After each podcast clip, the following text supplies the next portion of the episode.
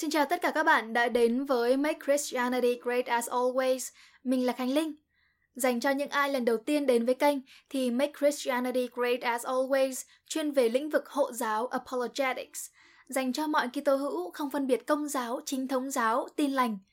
Các chủ đề chính của page bao gồm giải ảo về lịch sử giáo hội, về mối tương quan giữa tôn giáo và khoa học, phản bác những luận điệu của các nhóm vô thần cực đoan, nhằm củng cố niềm tin nơi mỗi người Kitô hữu. Và không để các bạn phải chờ đợi lâu hơn nữa, hôm nay chúng ta sẽ cùng đến với bài viết Lý do tại sao Galileo Galilei bị xét xử. Cơ bản thì thuyết của Copernicus chưa bao giờ bị quy là dị giáo. Galileo không bị cấm trình bày nó như một giả thuyết, tức là lý thuyết ấy có thể đúng, có thể sai. Tuy nhiên, ông lại trình bày nó như một sự thật, tức là chắc chắn đúng. Điều này rõ ràng là ông làm sai. Dù đã được nhắc nhở nhiều lần và bản thân đã hứa với tòa vào năm 1616.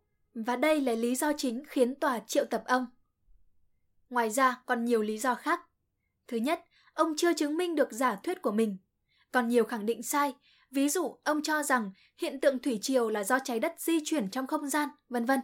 Trong khi đó, các lý thuyết xoay quanh giả định trái đất đứng yên vốn xuất phát từ Hy Lạp cổ đại, trải qua gần 2.000 năm, đã xây dựng được một chỗ đứng cực kỳ vững chắc trong cộng đồng khoa học và thần học lúc bấy giờ. Đã đòi tái giải thích kinh thánh, giáo hội sẵn sàng làm việc này với điều kiện cung cấp được bằng chứng thuyết phục hơn, trong khi Galileo thì nôn nóng. Thậm chí, Hồng Y Robert Bellarmine vào năm 1616 còn tuyên bố sẵn sàng tái giải thích kinh thánh nếu Galileo có bằng chứng chắc chắn.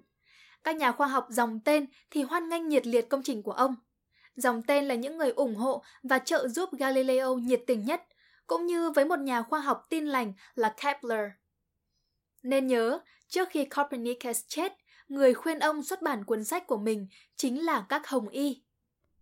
Thứ hai, ông viết sách chửi xéo và chế giễu tất cả những người bất đồng quan điểm với mình, thậm chí cả giáo hoàng Urbano đệ bát, người bạn và cũng là người đã hết lòng ủng hộ mình. Trong quyển sách đó, cuốn The Dialogue Concerning the Two Shift World Systems, viết năm 1632, lại tiếp tục khẳng định giả thuyết Copernicus là sự thật. Tổng hợp những sự kiện đó dẫn đến việc xét xử Galileo năm 1633. Theo một vài nhận xét mà mình đọc được thì cáo buộc dành cho Galileo chủ yếu là nhắm vào cá nhân ông vì sự ngạo mạn của ông, chứ không nhắm vào thuyết nhật tâm. Vì thời điểm đó có nhiều người cũng ủng hộ thuyết này mà chẳng bị gì hai lần bị triệu tập đến tòa vào năm 1616 và năm 1633. Thực tế là Galileo nhận được triệu tập của tòa và ông tự đến, chứ chẳng bị bắt bớ gì. Ông đều không đưa ra được những chứng cứ thuyết phục được giả thuyết kia là đúng. Và một phần do những hạn chế của khoa học đương thời, thực tế nói nói đúng thì còn xa vời với chữ đúng lắm. Và mãi rất lâu về sau, người ta mới chứng minh được. Vậy, trên nguyên tắc khoa học thì ai sai? Những kẻ chống công giáo luôn tìm cách tế sống Galileo và kể lại câu chuyện theo cách có lợi nhất cho mình. Nếu giáo hội công nhận ngay thuyết Copernicus mà không suy xét các bằng chứng một cách tới nơi tới chốn, thì còn bị hố nặng hơn, và chúng càng có dịp bu vô chửi vì tội không cẩn thận. Galileo cũng không hề phải ở trong tù một ngày nào cả. Đương nhiên là càng không bị tra tấn mà dành thời gian gần một tháng trong lúc hầu cha vào năm 1633 tại một căn hộ hạng sang của giáo quyền giống như là một khách sạn. Tất nhiên, điều này cũng trái với tuyên truyền của các nhóm chống công giáo. Galileo bị giáo hội bỏ tù, tra tấn, hỏa thiêu hay treo cổ. Tranh vẽ cảnh Galileo Galilei sinh năm 1564, mất năm 1642 đang ở trong một hầm ngục tối của nhà tù của tòa án dị giáo Roma trong thời gian ông bị xét xử vào năm 1633. Bức vẽ này cùng nhiều bức vẽ khác có chủ đề tương tự đơn thuần là do các họa sĩ sau này tưởng tượng ra. Thực tế, theo các sử liệu, thì Galileo không hề ở trong tù ngày nào. Như bài viết trước đã nói, ông dành thời gian gần một tháng trong lúc hầu cha trong căn hộ tiện nghi và sang trọng của tòa. Còn trước và sau phiên tòa, ông thường ở nhà bạn bè cũng tiện nghi và thoải mái không kém.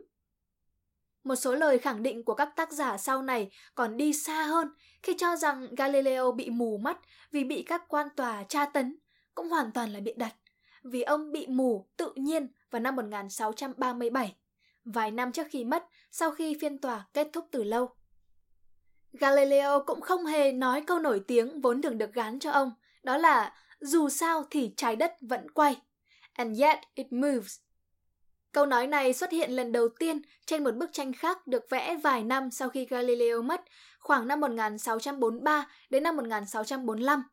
Cơ bản thì bức tranh này cũng không chính xác về mặt lịch sử, vì mô tả Galileo đang ngồi sau song sắt nhà tù và câu nguyên gốc bằng tiếng Ý "Epur si muove xuất hiện không rõ ngữ cảnh, có thể là do họa sĩ ngẫu hứng viết vào. Sau đó, cả trăm năm, nó lại xuất hiện trong cuốn sách The Italian Library của Giuseppe Baretti, một tác giả và nhà thơ người Ý, vào năm 1757. Trong cuốn sách này, câu nói dù sao thì trái đất vẫn quay lại được gán cho ngữ cảnh. Khi Galileo được thả tự do, vừa bước ra khỏi cổng tòa, ông đã ngửa mặt lên trời, sau đó nhìn xuống đất, dẫm chân, suy tư một lúc và nói Eppur si muove. Điều này hiển nhiên không được logic cho lắm, vì Galileo vừa hứa với tòa rằng sẽ không tiếp tục bảo vệ thuyết nhật tâm, thì không thể nào ngay sau đó lại nuốt lời để mắc tội thất hứa và dính vào phiền phức với tòa cả. Vì lẽ đó, đương nhiên, cả trong văn khố của tòa cũng như hồi ký do môn đồ của Galileo viết đều không ghi chép lại câu nói này, vì nó không có thật. Chỉ tới thế kỷ 18, câu nói này mới được phổ biến rộng rãi bởi truyền thông thế tục và chống công giáo trong nỗ lực bi kịch hóa câu chuyện của Galileo, mô tả ông với thái độ chống đối gay gắt quyết định của tòa, nhằm biến ông thành vị tử đạo của khoa học. Để làm điều đó, họ bèn tự bỏ tù, tra tấn và giết chết Galileo trong các tác phẩm của mình, bất chấp thực tế lịch sử không diễn ra như vậy, và biến nhà thờ thành những kẻ ngu ngốc, phản khoa học nó vẫn được sử dụng rộng rãi bởi các nhóm chống công giáo, vô thần, cánh tả, cộng sản, vân vân. Cho tới tận ngày nay. Nhiều chi tiết lịch sử mà chúng ta đang được học như chân lý, hóa ra lại xuất phát từ trí tưởng tượng của các nhà nghệ sĩ thế kỷ 18 đến thế kỷ 19. Cuộc sống cuối đời của Galileo Trái với sự tuyên truyền của những học giả chống Kitô giáo và vô thần, Galileo không bao giờ bị kết tội lạc giáo và không bao giờ bị giam trong ngục tối hay bị tra tấn bằng bất cứ hình thức nào, không hề bị đưa lên giàn thiêu, chặt đầu hay treo cổ. Trong khi công khai rút ý kiến, ông được đặt dưới sự giám hộ của Đức Tổng Giám mục của Siena và người cho ông cư ngụ trong villa trong 5 tháng. Sau đó ông được phép trở về villa của ông ở Florence.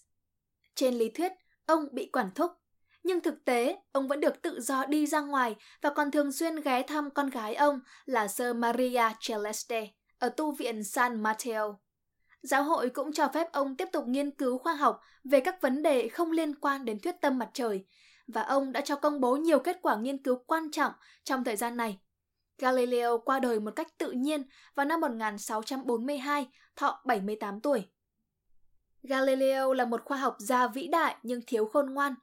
Ông cho rằng đã minh chứng được sự thật về thuyết tâm mặt trời, nhưng thật ra minh chứng của ông thì sai lầm.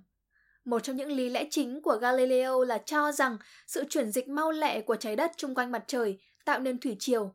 Đây là vấn đề của thời bấy giờ, và giờ đây chúng ta biết rằng mặt trăng là yếu tố chính gây nên thủy triều.